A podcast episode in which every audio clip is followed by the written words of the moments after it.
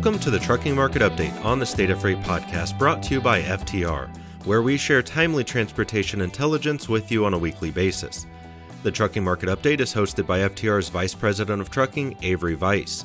As Avery presents the information in the podcast, you can follow along and review the graphs and indicators by downloading the PDF or PowerPoint of the presentation from our podcast landing page. A link to the PDF and PowerPoint is available now at www.ftrintel.com/podcast. From there, you can also find past episodes and downloads for the Trucking Market Update, as well as the weekly Rail Market Update with Todd Tranausky and much more. That link again is www.ftrintel.com/podcast.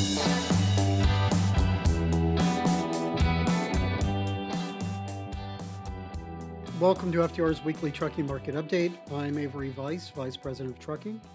This is episode 197 for the week of January 23rd, 2023.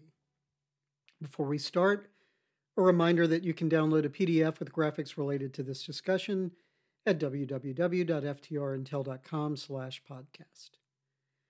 Uh, we'll start this week, as we often do, with diesel prices, and we saw an unusual and, in my mind at least, a somewhat unexpected move. The national average price of diesel rose 8 cents to $4.60.4 a gallon during the week ended January 23rd. Now, given what we have seen over the past year, 8 cents a gallon certainly is not a huge increase. But it is the largest we've seen since the spike that occurred in October. Since that spike, by the way, we've seen diesel fall in 10 of 13 weeks for a net decrease of nearly 82 cents. One interesting pattern in the latest week is that while diesel prices were up in all regions, the largest increases occurred in the three regions where prices are the lowest. That's the Gulf Coast, the Midwest, and the lower Atlantic. Those probably also are among the largest re- regions for sales volumes, so increases in those regions have a disproportionate impact on the national average price. Other regions that have seen more volatility in recent months, New England, Central Atlantic, and Rocky Mountain, saw the smallest increases in the latest week. One reason I labeled the increase in diesel prices as unexpected is that we haven't really seen any clear movement of underlying factors. West Texas Intermediate, in the most recent trading, has drifted slightly higher to um, above $80 a barrel, but it is a marginal increase, and more to the point, would seem to have occurred too recently to have affected diesel prices in the latest week. Diesel inventories also did decline in the latest week, although the change was not sharp. Perhaps, though, the combination of slightly higher crude prices and slightly lower distillate stocks triggered the increase. Or it could just be some normalization uh, from prices that might, might have fallen a bit too quickly just as we saw a steady easing of prices since the record in June of last year, aside from a week in August and two weeks in October. Okay, let's move on and we'll talk about the spot market for truck freight during the week ended January 20th, which is week three of the year. The typical post holiday cool down in the van segments spot rates continued for a third week. Broker posted rates in the Truckstop system were down in all segments during the week, but dry van and refrigerated saw the largest rate drops. Dry van rates have fallen below their pre Christmas level, and refrigerated rates have given back almost all of the large holiday rate surge. Load activity in those two segments, by the way, fell by far more than is typical for the third week of the year. The total broker posted spot rate um, fell about 6 cents for the second straight week. Uh, rates were 19% below the same 2022 week, but nearly 6% above the five year average. FTR estimates that rates excluding a calculated fuel surge were nearly 28% below the same week last year. Dry van spot rates fell nearly 13 cents for the largest increase in a single week since December of 21. Uh, rates were down nearly 29 cents in the first three weeks of this year, after jumping about 24 cents in the final two weeks of last year. Dry van rates were nearly 29% below the same week last year, and two tenths of a percent below the five year average for the week. Excluding fuel surcharge, rates are about 39% lower than the same week last year. Refrigerated spot rates fell more than 18 cents. They were down nearly 65 cents in the first three weeks of this year, after surging more than 67 cents in the final two weeks of 2022. Rates were more than 30% below the same week last year, but half a percent above the five year average. Excluding fuel surcharges, rates were 39% below the same 2022 week. And flatbed rates eased about 3 cents, reversing the gain during the prior week. Rates were about 13% below the same week last year, but still more than 9% above the five year average for the week. If we exclude an imputed fuel surcharge, though, flat rate, flatbed rates were nearly 21% below the same week last year. Okay, let's touch on volume. Total spot volume fell more than 13%. Uh, there was a slight gain in flatbed loads, but it was not enough to offset larger than typical declines in the van segments for early January. Total volume was about 59% below the same week last year, about 18% below the five year average. Load activity was down in all regions, was led by the West Coast and the Midwest. Dry van loads fell about 24%.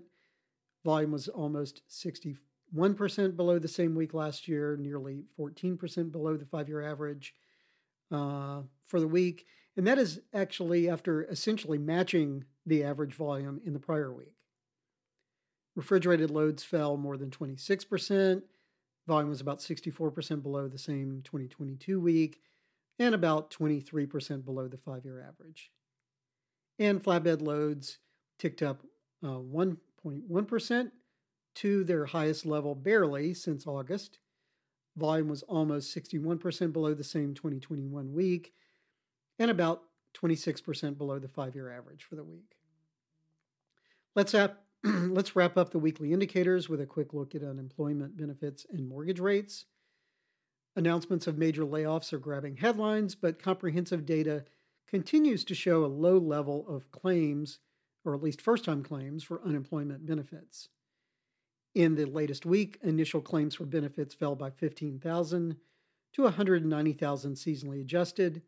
That's the lowest level for, since April of last year, with the exception of a week in September that was also 190,000. After a couple of weeks of notable declines, continued claims for unemployment benefits rose by 17,000 to 1.65 million. Continued claims have taken a step up since mid November and are running at close to their highest levels in about a year. Let's look at uh, financing costs in housing. Mortgage rates declined in the latest week to their lowest level since September. The average rate on a 30 year fixed rate mortgage eased nearly two tenths of a, a point uh, to 6.15%. Freddie Mac said that declining rates are boosting the housing market, but that supply of homes remains a concern. Let's stay close to the mortgage rate topic and talk about the housing market first among our monthly indicators. Sales of existing single family homes declined for the 11th straight month in December, easing just over a percent to the lowest annualized rate since November of 2010.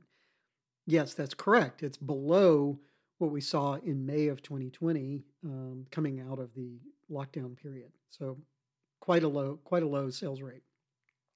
Now, I suppose one glimmer of good news is that the 1% or technically 1.1% decrease was the second smallest during the 11 months of straight declines. So I guess if you're an optimist, that's good news. Uh, the National Association of Realtors attributed the continuing decline in sales not only to high mortgage rates, but also to a limited supply of homes in the market as I had mentioned, uh, Freddie Mac had made the same uh, comment in announcing mortgage rates. The inventory of single family homes for sale at current sales rates fell in December to 2.9 months. That's actually the tightest supply since May. Sales prices remain highly elevated compared to the pre pandemic period, but they have fallen for six straight months. The median sales price of a single family home uh, sold in December was uh, $372,700. That is more than 11% down from June's record of 420,900, but it is still nearly 37% above the February 2020 median price of 272,800. We also got data last week on residential construction, which was modestly weaker in December. Housing starts declined 1.4% seasonally adjusted, and the Census Bureau also revised downward its preliminary figures for October and November. In a reversal of recent trends, single family housing starts rose more than 11%, while starts of units in multifamily buildings, those are buildings with five or more units, fell nearly 19%. Permits authorized for future construction decreased 1.6%. Single family permits fell uh, 6.5% for the 10th straight decrease. Multifamily permits, which have been far less consistent, were up 7.1%. Overall, housing starts in December were 12% lower than they were in February 2020. Single family starts were down uh, more than 12%. Multifamily starts were down about 10%. After a sharp and upwardly adjusted increase in housing unit completions in November, housing completions fell 8.4% in December.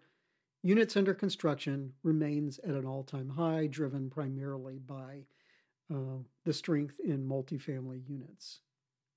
Okay, moving on.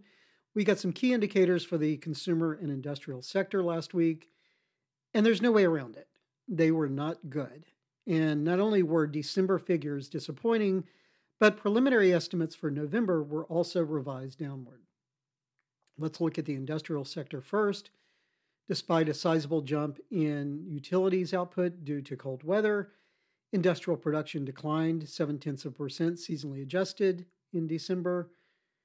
Manufacturing output fell 1.3%. That's the steepest decline since February of 2021, uh, when you might recall there were extreme winter conditions across a wide swath of the country, and that ended up slamming both the industrial and construction sectors. Uh, Texas, you'll recall, had uh, widespread power outages, um, and that shut down a lot of, uh, of manufacturing plants. Downward revisions in prior month estimates compounded the weakness for both manufacturing and the broader industrial production sector. The revised uh, decrease for industrial production for November was uh, uh, six tenths of a percent. That's down from two tenths of a percent previously. The revised decrease for manufacturing was 1.1%, down from six tenths of a percent. Manufacturing output was weaker in December in almost all sectors, as durables were down 1.1% and non durables fell 1.5%. Industrial production and manufacturing output are still above levels during the pre pandemic month of February 2020, but just barely so.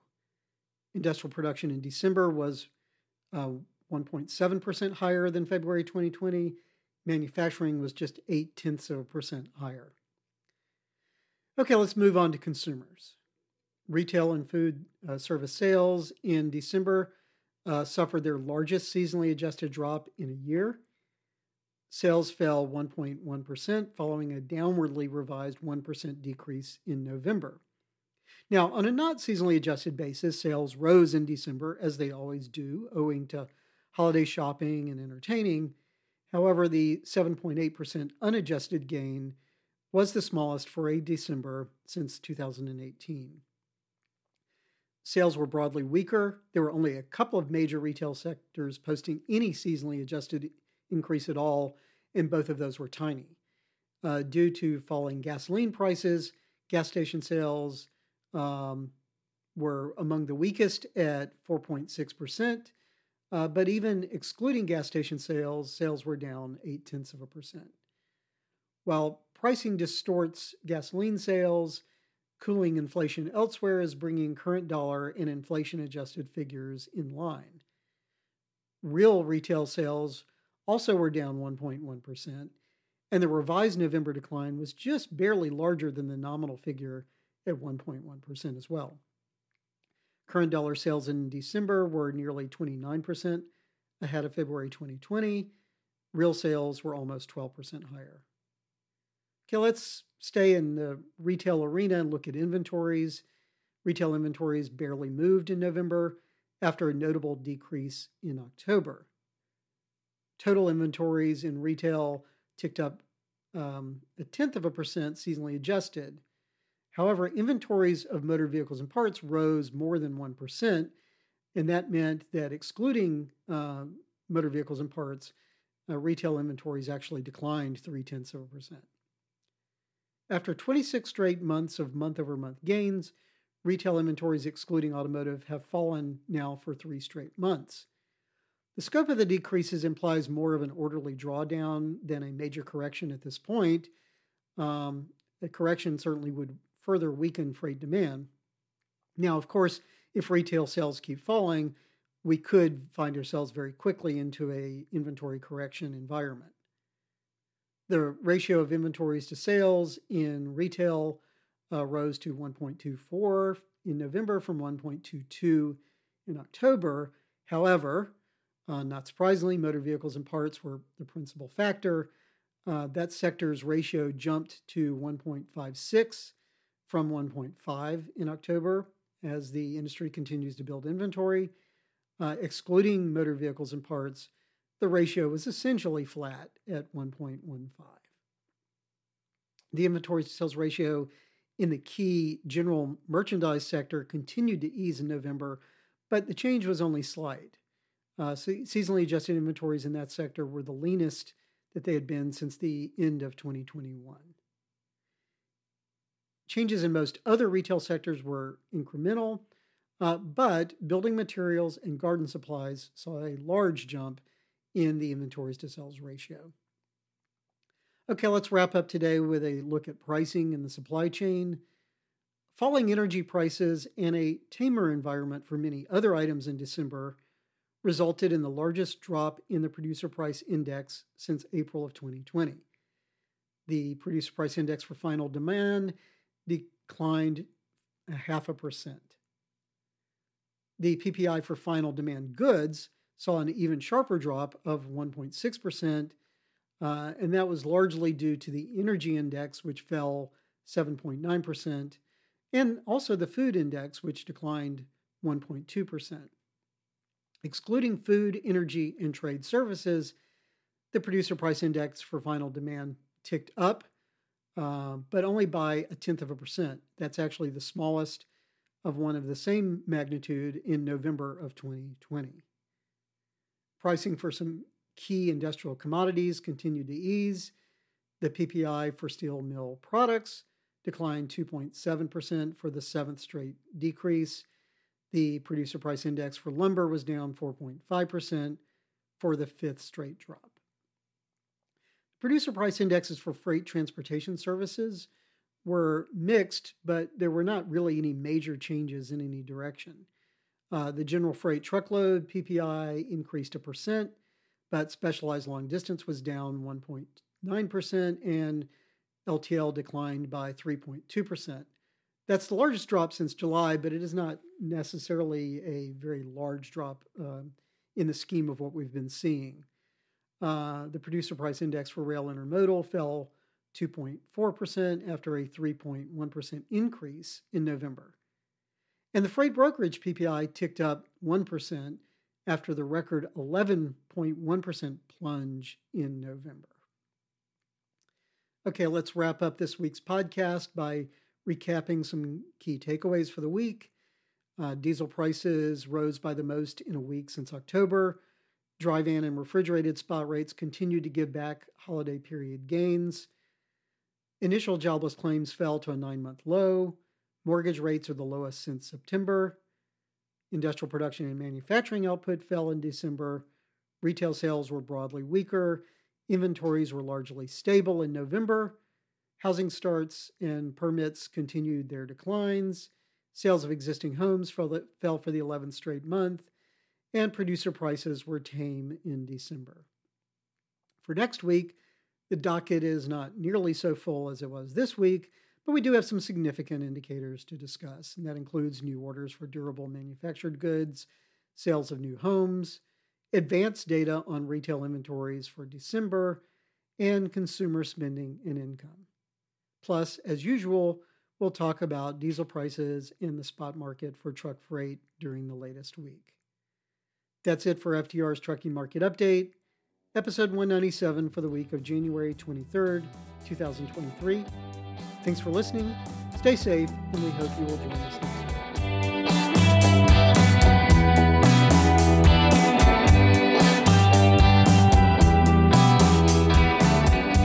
That's it for this week's Trucking Market Update on the State of Freight podcast.